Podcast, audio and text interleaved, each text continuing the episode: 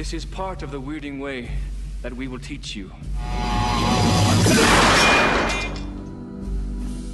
Hello, everyone. Welcome to The Weirding Way, uh, the podcast series where we talk about Dune and everything about it. We're, and please read along with us if you can. My name is Tucker Jepson. I'm here with uh, uh, Christian and Bobby. Hello, guys. You want to introduce yourselves? Yeah, uh, I'm Bobby. So I I've never read Dune before. I've dabbled in some fantasy novels, but I'm not by any means like a sci-fi fantasy um, like person of knowledge. So I'm I'm reading the book for the first time. I've heard it's like the godfather of all sci-fi and fantasy, and I'm just trying to enjoy you know a classic book. And we love that. My name's Christian. I am a major sci-fi aficionado. I have reread Dune and it's, uh, parts of its sequels a couple times over. Um, you know, I'd I'd like to um, sort of go back to it. You know, it's a it's a personal sort of pillar of mine philosophically, and I'm looking forward to ex- to this journey with the rest of you guys. And just to clarify, CJ, who were to lock down, how many times have you actually read the first original Dune book? Uh, I, hmm, I mean, cover to cover, probably like uh, like two, or, uh, like three or four, uh, four times. Um, though I do reread like chapters of it periodically. Like you know, I've just just for the heck of it. But. Yeah, yeah. I personally, I've only sure. read it through only read it through um, probably once or twice. Um, I know it's, it, but I like what you said there about um, cover to cover and kind of picking up and reading specific chapters and, and passages. Because I mean, I know when I first started off reading Dune, I really struggled just to get through it. It's an incredibly dense book, and at a young age, it's hard to do.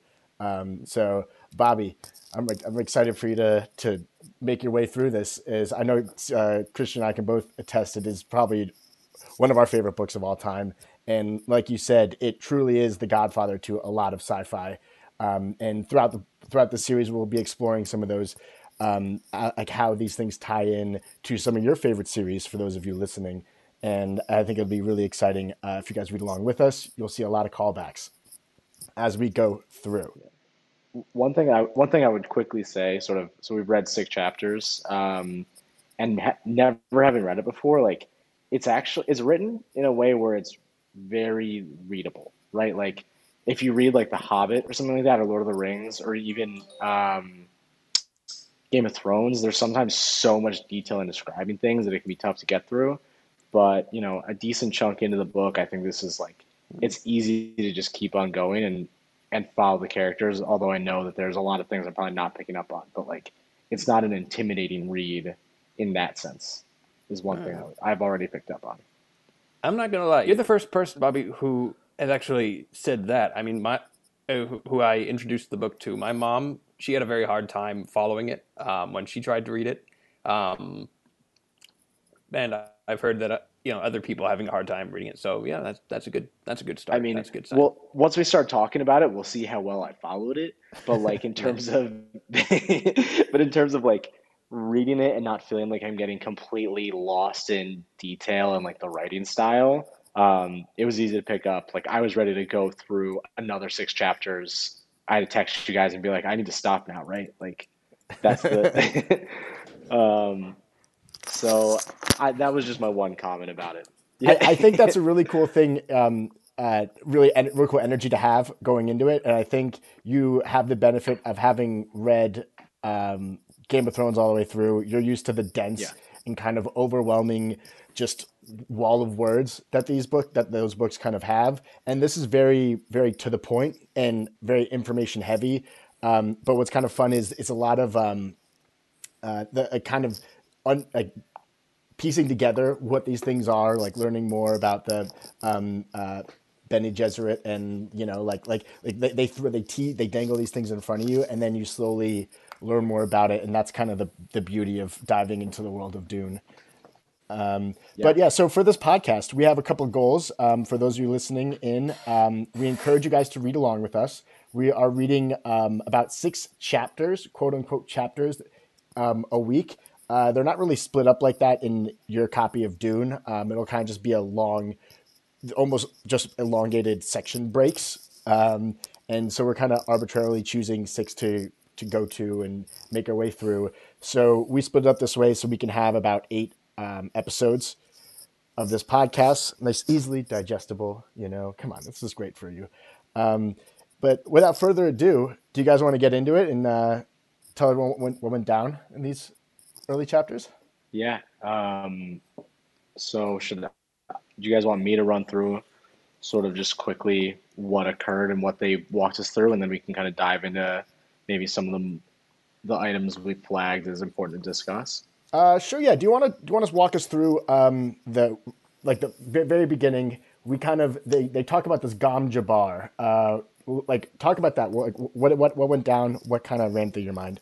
Yeah. So the Gom Jabbar being that like poison that the Reverend Mother held up to uh, Paul's neck, correct? Just that mm-hmm. I know that we're yes. Mm-hmm. So they kind of unpacked. They like as you sort of mentioned, they gave a lot of teasers into the world that we're entering with the book, with the Gom Jabbar, with Paul, with the Reverend Mother, and with uh, with Paul's mother, Jessica. Right. So the first piece was this dive into the Bene Gesserit, if I'm saying that correctly, um, where it kind of seemed like it was this fact, this faction or like area of study that was all women, and they they study something where their followers are incredibly alert and in tune with what others are doing. And so Paul's mother, Jessica, had studied in this space and then was training Paul in that sort of way and study. Uh, and it, it basically came off as if millennia ago they had they had split with humans and animals or like animal based like non-humanoid like people essentially. so, so they had them in the bed we can get into this. Um, so this, is the, this is this is the test um, that he went through. Basically it was all the reverend mother came to test paul um, to test if he was an animal yeah. or a human. Um, cj you've been through this. What do you think uh, uh, is the kind of meaning of this?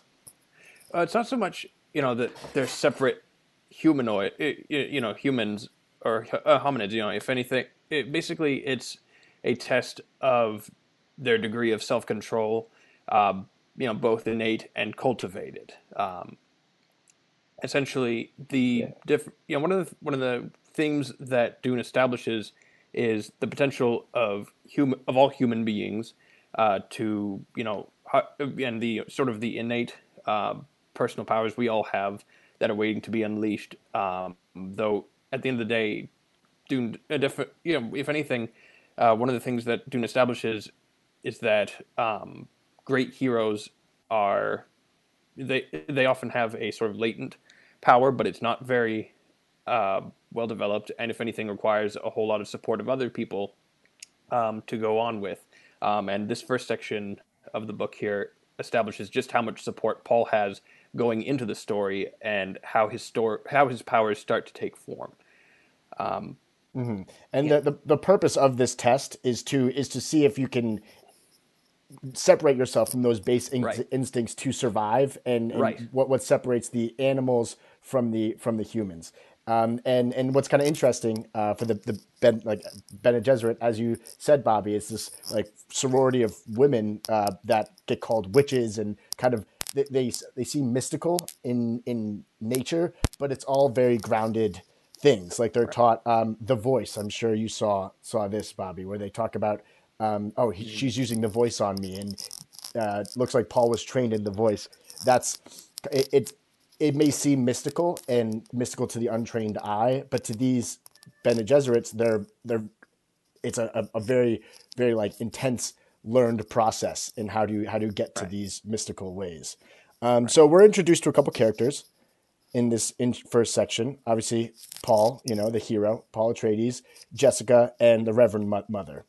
Um, clearly, there's a lot of history between Jessica and the Reverend Mother. Parts that stood out to me a lot was this um, uh, dichotomy was oh do you love me or do you hate me? And Jessica says, I both love you and I hate you. I can't forget the things you did to me, but I love you for what you've taught me. And it's kind of this this role of teacher and student, um, which it comes up a lot, especially in this early, early these early sections.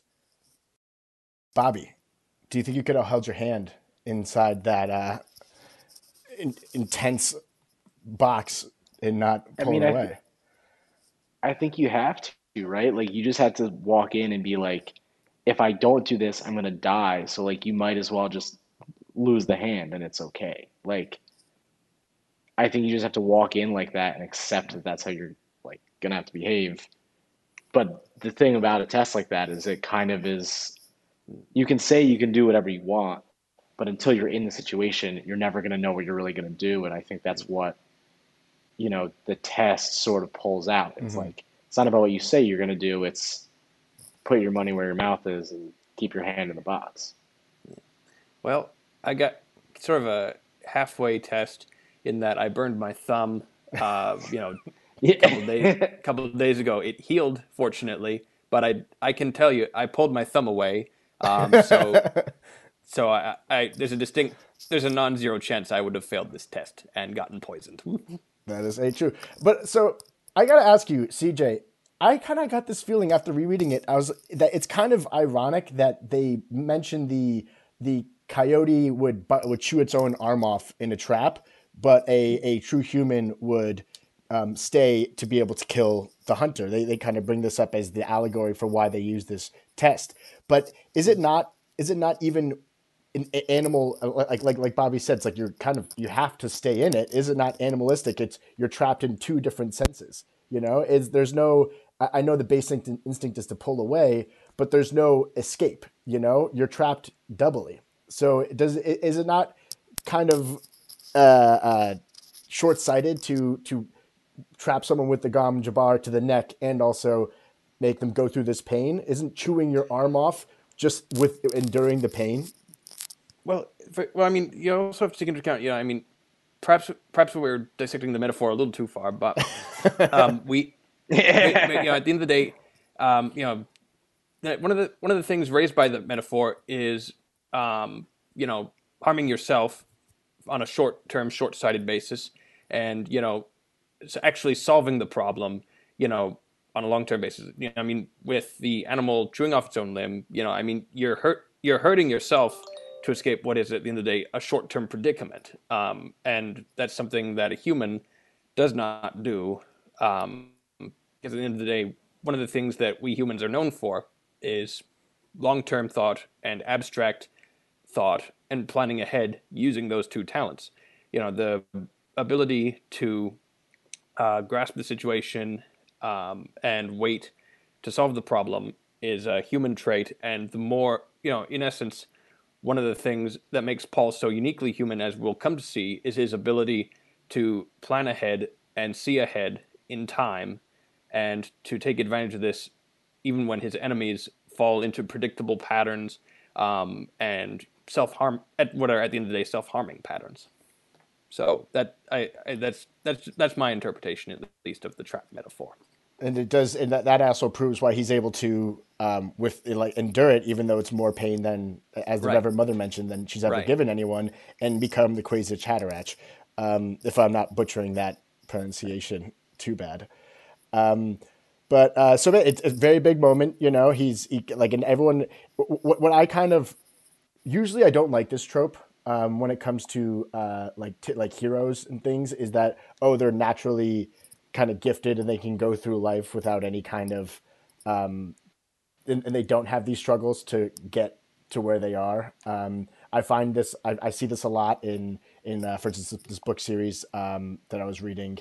Uh, uh, Stormlight Archives, fantastic book series, but main character can just kind of waltz through the world. He's good at everything, and Paul seems to have that, you know. But but but it's it's he doesn't know it. That's what I find interesting. Everyone is revering of this um, this man, of this young boy, he can see the future. Um, he can withstand uh, the Gom Jabbar, and he's just an absolute like he's an amazing fighter, um, as we, we, see, an amazing like strategist and things like that. But he's worked for it, and and as you said, he's been trained and kind of brought up in this this kind of harsh universe to be this this major major hero. Um, any last thoughts on the Gom Jabbar before we move on? All right. Um, so let's talk about uh, uh, the next one, where we meet we meet um, the true villains of this story, the Harkonnens. I thought the language here was fantastic throughout this entire chapter. First of all, you meet you meet Baron, Piter, and uh, uh, uh, Feyd-Rautha. Rautha. I think it's Feyd-Rautha. Feyd-Rautha. Okay, and um, and you meet you meet these despicable characters, and and you they basically lay out their entire plan for why they're allowing, or, or why they have the um, Atreides family uh, going to Dune, giving up this amazing strategic resource. Um, what I thought was interesting was just the language, though. Um, the way they described Baron as this bulbous, disgusting creature of a man, and then Piter uh, unfolding himself from the chair, or kind of almost like cat-like, and and just very mysterious in nature. Um, Bob, first reactions to meeting the heroes. You mean, you mean villains? Villains, um, yes. You know, I thought it was very interesting. I thought it gave good insight into the world. Um, when we talk about the language, I the way that Piter was described, I actually because I'm so new to it, a part of me was like, is this dude like a human being? Is a Mentat some weird alien that like is all knowing and helps out these dukes and whatnot? So that was something I was piecing together. And then I think though the big piece that I found interesting was that they even included this chapter because I think often to lay out this whole part of the plan and it seems very set in stone is really interesting as opposed to like driving the story forward and having us as the viewers be blindsided. It's just like an interesting take that I I am a little bit surprised by. Um, but also like gave good insight and I think it sort of laid out the world and the universe a little bit better just through their conversations. Yeah, there's almost an inevitability to uh, this the, the this like like horror that's going to befall yeah. the Atreides family. It's like chapter one. They were like, the dad's gonna die, and I was just kind of like, yo, like what the fuck, like, yeah. all right, I guess I see what or this is gonna happen, like, and then the, you know they really beat you over the head with that. It's like there's no way out. This mm-hmm. is just deal with it. This is gonna happen, which is like, it's just interesting to know that that's going to happen. What do you think about um uh, CJ? What do you think about how th- that use of like narrative storytelling? Um, do you think that's kind of almost like an um, homage to Paul's abilities to see the future, um, uh, uh where it's kind of like they're telling you what's going on, and and it's this inevitable thing that's going to happen, but the the the real joy of reading this is getting there. You know, the journey. Right. What do you think? Right. Well, I mean, I mean, it's partly that, you know, um, but one thing that sets the Harkonnens and uh, Paul apart is the way in which that you know they're they're implementing their plans. You know, I mean, Paul is you know, as we'll see, come to see, you know, insight. You know, it's eh, I mean, but whereas with the Harkonnens, um, it's meticulous planning and scheming. You know, I mean, it's like two opposite ends of you know the the spectrum in terms of how they're reaching their goals. Um, I I do like um, how they're setting up the plot. I will say, uh, you know, one one weakness I I guess one quibble I have with the chapter um, is that perhaps the the villains are a bit too cartoonish, but you know, as we'll come to see, you know that the other char- you know the other chapters featuring the Harkonnens start to compensate, you know, for that um, as it establishes their motives um, and their position and, th- and positions and things like that. Um, let's see. Yeah, you're, you're, and, also, right.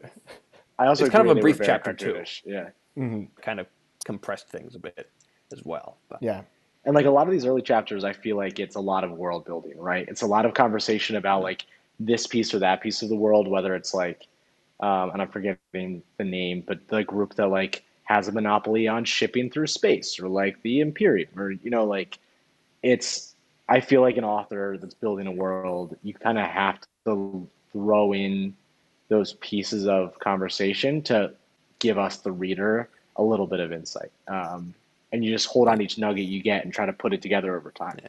That is actually a perfect transition into uh, the next thing I want to talk about, um, which is uh, in the next section.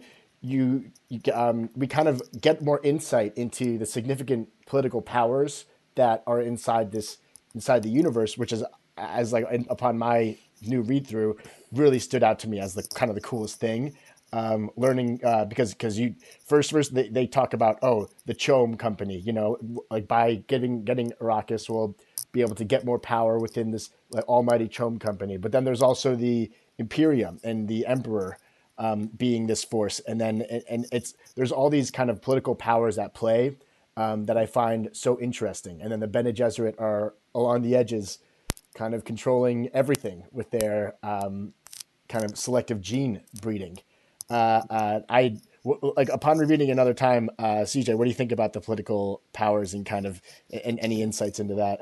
Yeah, um, it, it's kind of interesting. I remember seeing an interview interview of uh, Frank Herbert on YouTube one time where he talked about his admiration for the founding fathers of the United States, and um, you know, I, I you kind of see that here where basic basically he kind of dissects you know a tripolar system um, of government and its faults and you know the uh, you know sort of the the uh, interesting things that happen with that and the dynamics of it. Um, and you also get to see kind of his view his views on uh, you know how power uh, unfolds. It's not you know it, it, it doesn't necessarily make you know moral moral judgments about it. Um, but he, uh, but he, he does, you know, kind of commiserate over, you know, the side effects and consequences of different, you know, sort of distributions of power. Um, and as for the breeding, you know, that's, uh, I mean, it's kind of interesting, you know, how, uh, how the Bene Gesserit sort of set things up, uh, try to set things up like that, you know, on, on the sidelines. Let's pivot a little bit to the Butlerian Jihad because I feel like this is an important world building point, uh, as as you raised, Bobby, um, because it, it establishes why you know this whole adventure on Arrakis is taking place in the first place. You know, I mean, basically humans, um, you know, have rebelled against com- a computer and information based economy, and are you know uh, trying to expand their own minds um, rather than outsource it, so to speak, to machines. You know, I mean, if anything, you know, this if anything, uh, Dune is kind of like an as, as you know, the backstory establishes, almost a post, almost after a fashion, a post-apocalyptic uh, story where humans have you know overthrown machines um, and established, reestablished their own sort of societies uh, that are more by chance rather than by algorithm and planning. Mm-hmm. And you know, um, I mean, I mean, Brian Herbert, Frank Herbert's son, has written some sequel books that explore this older history, but I have I I, I have not read them myself.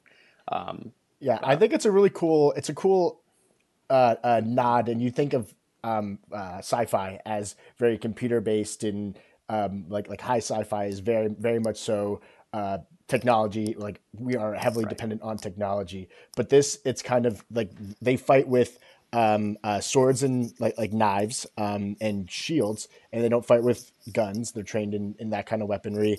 Um, they they mention that you know rebelled against um, computers, so instead they have these things called mentats right. Um, that can that, that are supposed to be the computers and have these extremely smart minds. And in fact, Piter scoffs at computers and calls them like sluggish and, right.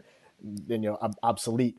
Um, uh, Bobby, do you have any uh, uh, questions about this? Uh, we will we'll try not to reveal too much because things you know build. But yeah, I mean, it's something where like you know you guys are talking about this, and there's so much history and so much backstory, and part of me is like, I did not capture all of that in the last six chapters. Like, fair enough, fair enough.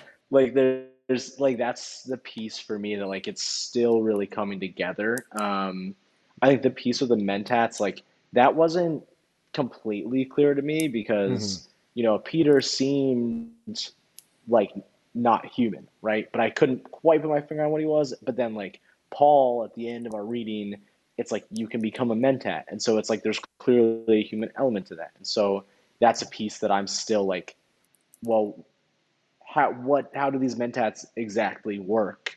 I have a good understanding of it, but like right he could still become a duke. So becoming a mentat doesn't take away his human sort of path. It would just give him these unreal abilities. But it seems like every you know great house has a mentat. Um, right.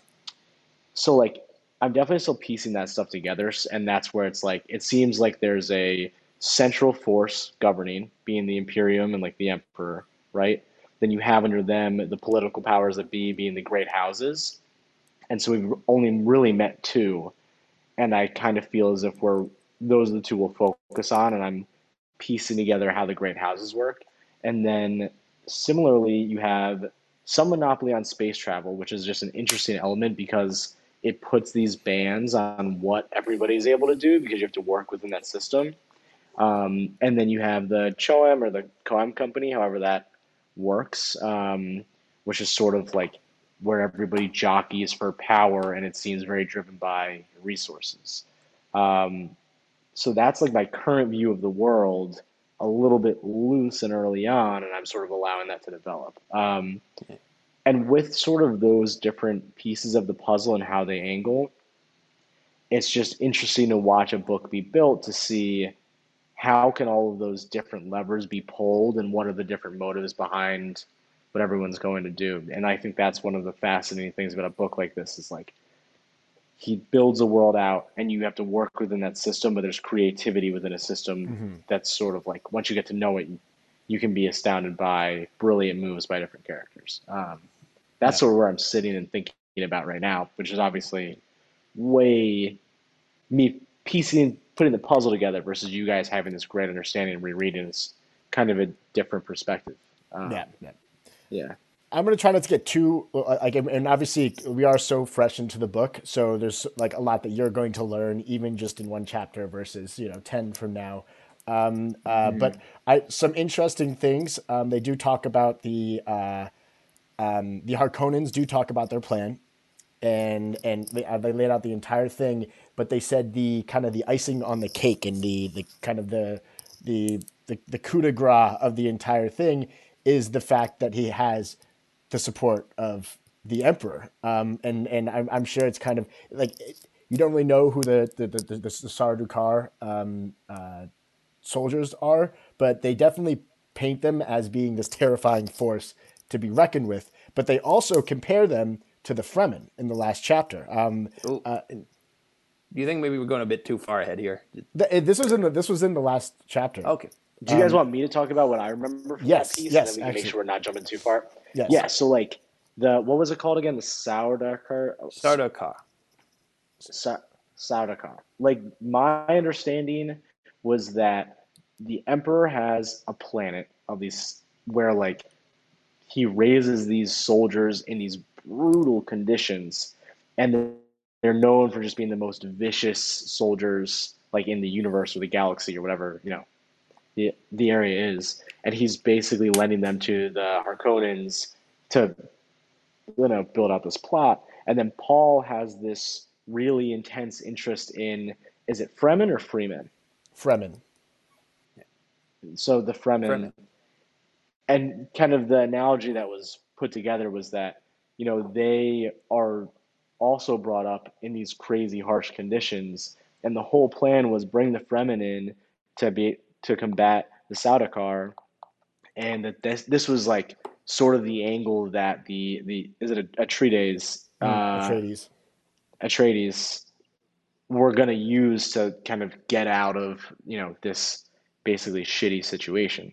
And so I'm sitting here looking at it and I'm thinking, okay, we know the dad is going to die because they're not leaving that up to question. Yeah, That's pretty. He's a fucking. He's a fucking goner. Yeah, it's pretty heavy-handed with the. yeah, right.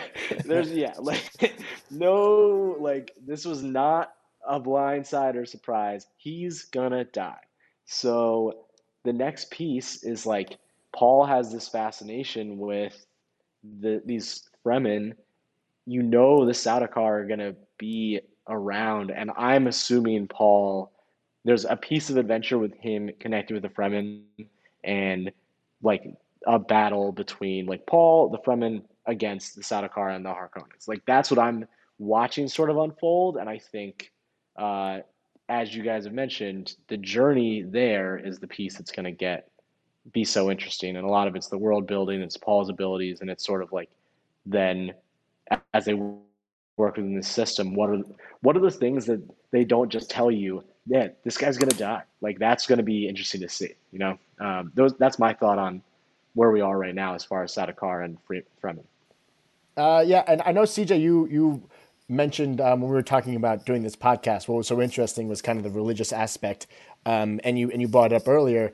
Uh, uh, how do you think? How do you think that this kind of um, religious, uh, uh, what is the word I'm thinking of? How does upbringing by the Sardaukar cause them to be even more fanatical and and crazy crazy warriors? And they talk, and you want to talk about how how like the, when the Duke was talking to to Paul about this, about what kind of how they managed to rile up these Sardaukar to be so deadly. Yeah, well, I mean, it's a shame we don't really have their perspective, the perspective of the Sardaukar, the way do we do with say the Harkonnens um, in Dune, but you can't capture every perspective, you know, in a, in mm-hmm. any given book. Um, now, I will say, it, you know, the it, when when the sort of the the driving belief system of the Sardaukar is brought up, though, it is brought up very much in terms of like a cult of personality around the Emperor, um, and it's a spirit de corps of them having survived on uh, you know the, their their home planet um, despite the overwhelming odds and what have you. So I, I, mean, it tends to be, it tends to be less religious and more sort of uh, like a driven, if anything, like a sort of a kind of a football team or soccer, you know, you know, like a soccer hooligan dynamic. Except, of course, you know, it's interstellar and they've got a lot more armor. One thing, I mean, one thing though, I will say one slightly uh, more historical parallel to raise is stuff like you know the you know martial races of the British Empire, for example, or the Janissaries of the Ottoman Empire.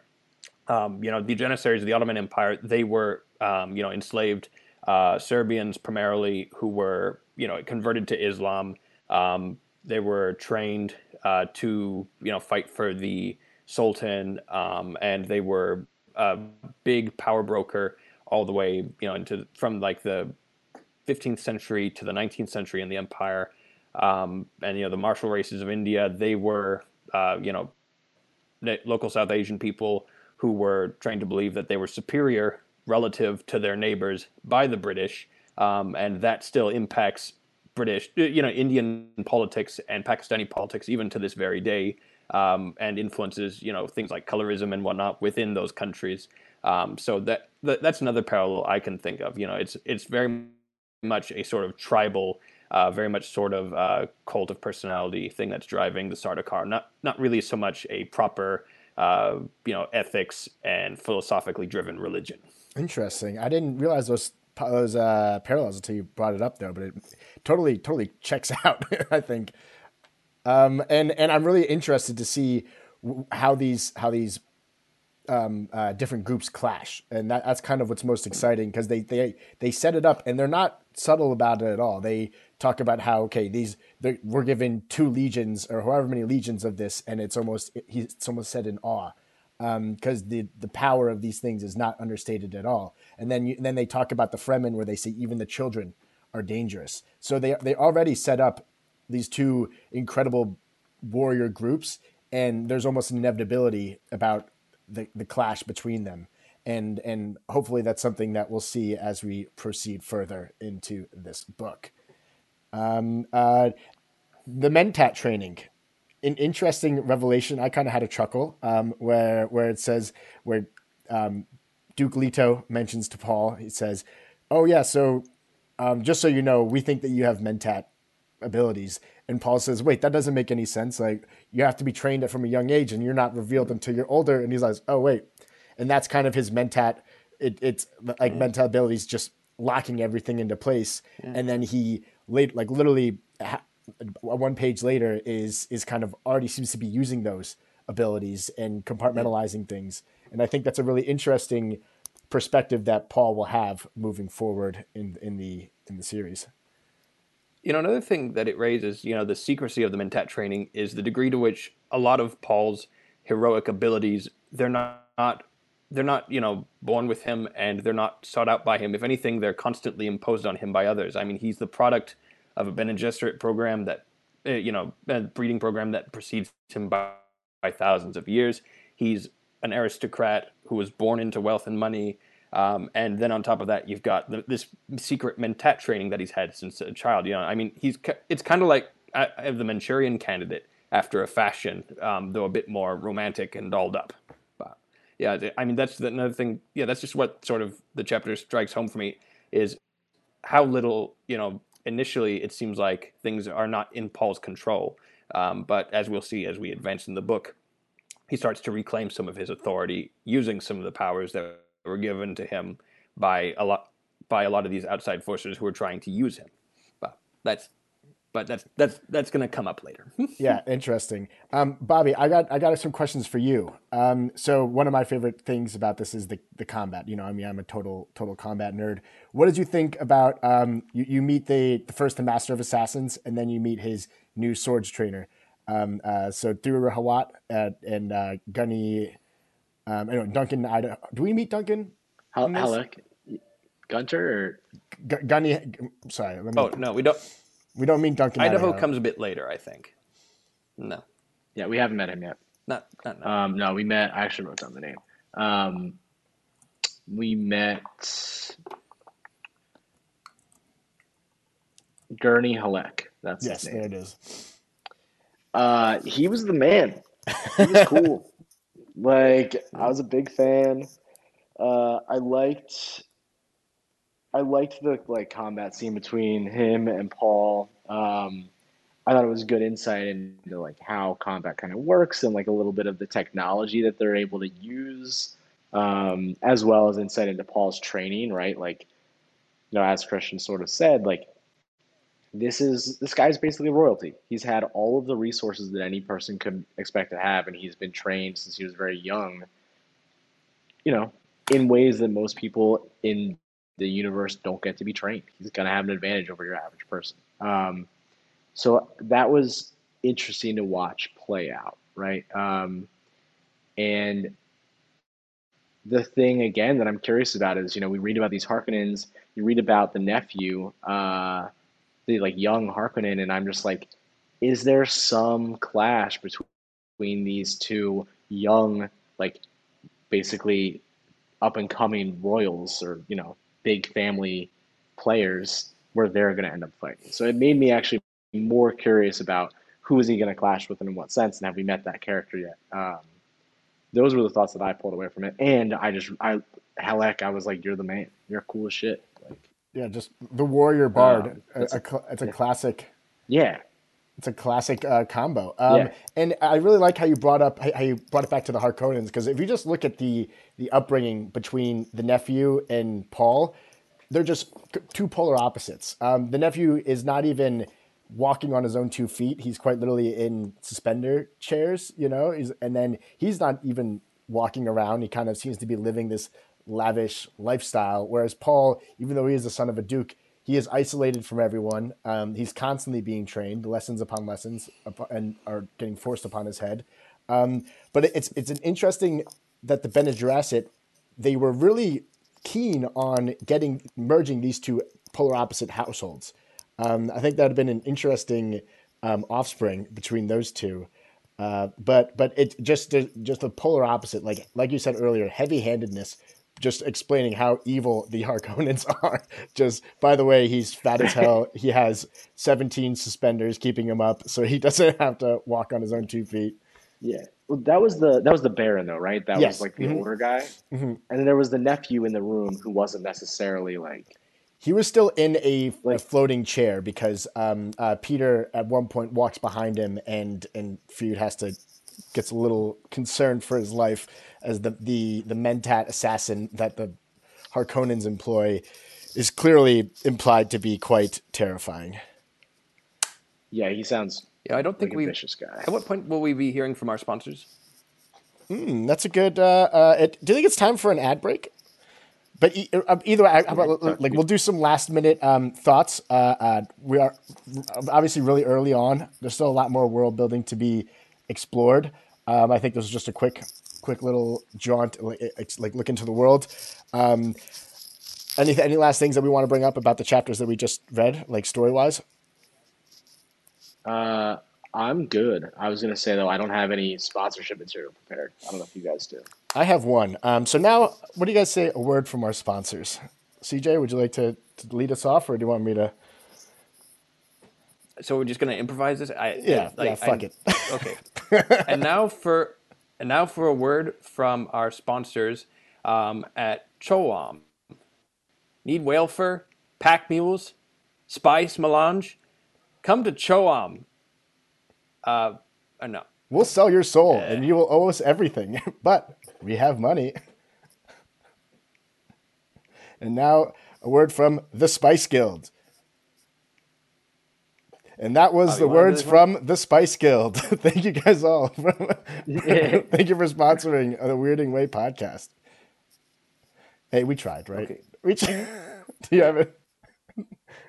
We can record We'll, something we'll, later. we'll work on it for next week. Let's Yeah, cut yeah, that. yeah. Yeah. Heck it, heck it all. You know, Yeah. why not? We'll figure it out. It was, hey, it's cute. Yeah, why not? Yeah. Um, yeah. all right. So, um, reactions. Bob, what do you think? Are you excited? What's going on in your mind? Yeah, I'm I'm really excited. I'll definitely fly through the next six chapters. Um, it's just it's being teed up as like a pretty epic story. The reputation definitely helps because I know that it's gonna be amazing. Um, and I'm excited to dive in. I'm kind of excited for the dad to die because like I know it's gonna happen. So like let's get that over with. Like Yeah. like cap that dude and then let's like mix it up a little bit like i'm ready for i'm ready to get into kind of the heat of it where i'm just like when i finish a chapter and i'm like oh man like i gotta keep reading like whereas now i'm like this is interesting and that's interesting but i know it's gonna pick up and i'm ready for that to happen um as I well think- as like i'm yeah Hmm? Uh, you keep going. I Sorry. was, I was gonna say as well as like I'm enjoying getting the world to sort of come together and like seeing all of those things because I know there's a lot to unpack. Um, I just kind of feel like I'm still on first base a little bit and I'm ready to like. I just want the dad to die, like knock it out. it's gotta Get happen. it, get it over with. Come on.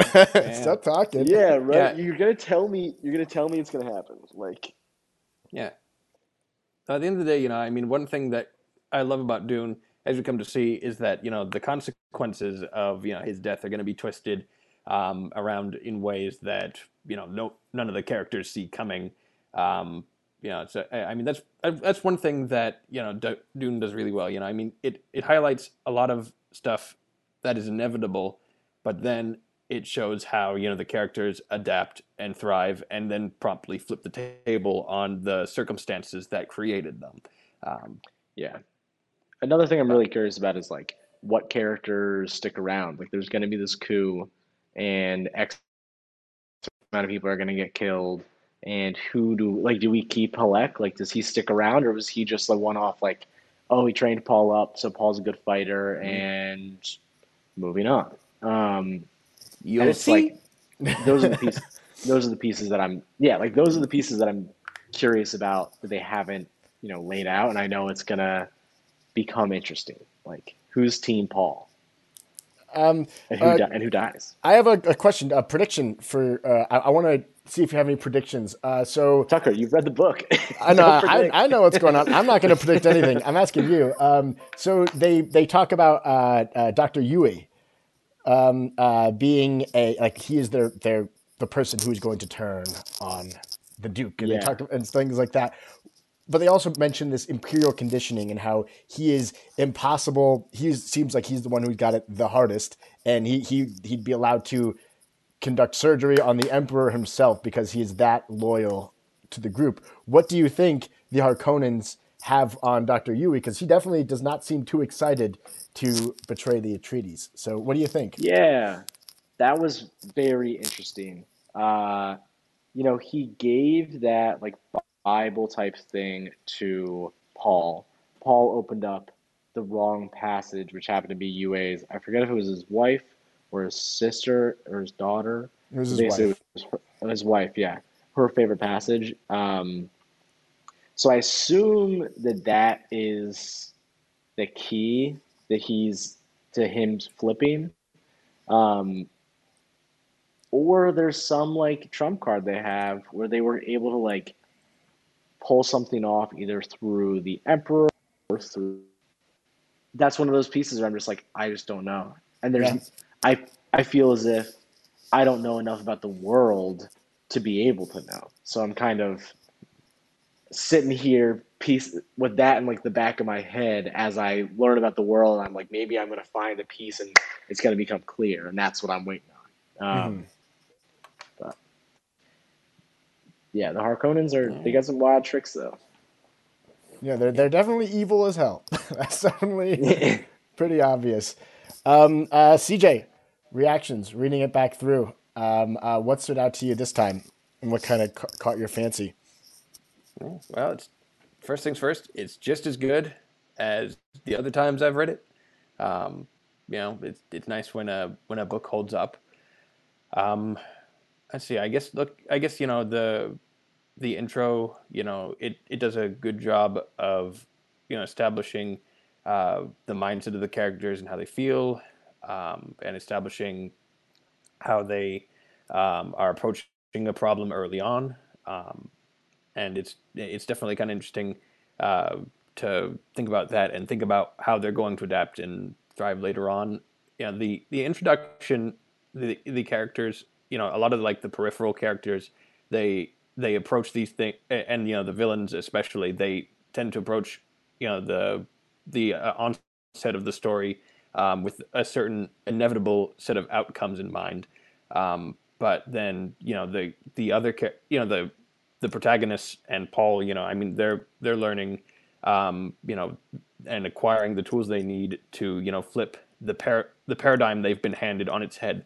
Um, I this is going to be a, this is a bit of a crossover uh, but my favorite quote from uh, Neil Gaiman's American Gods is that the you know rigged games are the easiest to beat, and that you know at, at, that's that's sort of a that's sort of a lesson that you're going to learn um, as you go through Dune um, and you know see how characters approach problems that they're given. So. Yeah, that is, and and that's kind of the the the, the glorious nature of just um, uh, kind of the the ongoing like growth of both Paul, um, House Atreides as a whole, and just kind of the, the, the growing of the world. And I'm really excited to see where this goes. Something that that um, uh, stood out to me um, that I didn't really pay too much attention to the first time around were the um, the the the passages that started off each chapter. You know, where they were kind of references.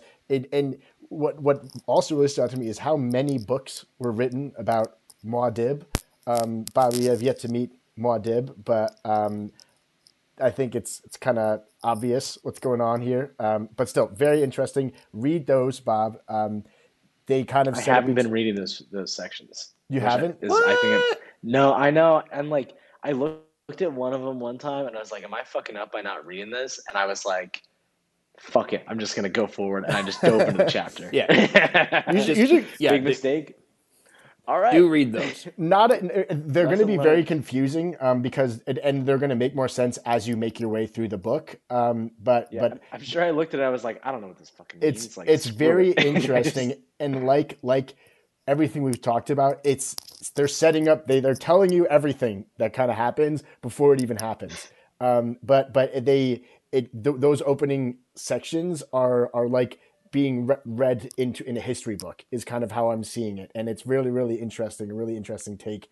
So make sure you go back and read those. Um, they're fun, you know, they're quick. It's easy to just overlook them, but I I can't suggest it enough. Okay, interesting. Um, but I know, Bobby, I know you're ready to, to get back back reading uh, the book. And I know our listeners are also really excited to read further in uh, to this book beyond the sixth chapter. But um, any last thoughts before we uh, let everyone go back, get back to their reading? I'm really just ready to keep on moving through this thing. Um, I'm excited for like, I'm excited to get into the thick of it. I'm ready to ready to rock and roll on like the Godfather of all sci-fi. You know, like I'm mm-hmm. amped. There we go. CJ, any last words? Yeah. Um, again, I can't strip. You know, I, I stress I can't stress enough. You know the that Dune is about you know taking what you're given um, and you know and using it in ways that no that you know people can't foresee and you know I, I am looking forward to exploring uh, how uh, you know ca- characters can flip paradigms and how we can apply that to our own lives you know in in at a time when we feel like so much is out of our control. Um, you know it's it's gonna it's it's really nice to see how characters are approaching a problem and you know solving it you know, with with means and with tools that you know no that no one else could think of and you know that uh, seem ob- seem obvious you know in with these sort of pre-chapter reflections. But as they're doing it and as they're making it along you know they they're uh, you know they, they seem frightened and whatnot and then they find it so. Yeah I, I, don't know I, I, that's I mean that I, I sorry if that was a bit sort of tangential there but. No it's definitely it's definitely valid and I, I think it's it's interesting tying it back to the real world. As you said we're all trapped at home doing nothing um, so it's like how to make the most of it and how to make the most of what seems like this foregone conclusion of what I'm going to do tomorrow. It's like kind of approach it from a different way. It's an interesting way to take take away from this. Well, um, if that's it for everyone, uh, I once again I'm Tucker Jepson. Like I'm here with with Christian and Bobby, and thank you guys all for for listening in to the Weirding Way. Uh, get back to reading. The next six chapters are all yours, and uh, make sure you come back and listen to us next week. Thank you guys all for watching, and we'll see you in one week.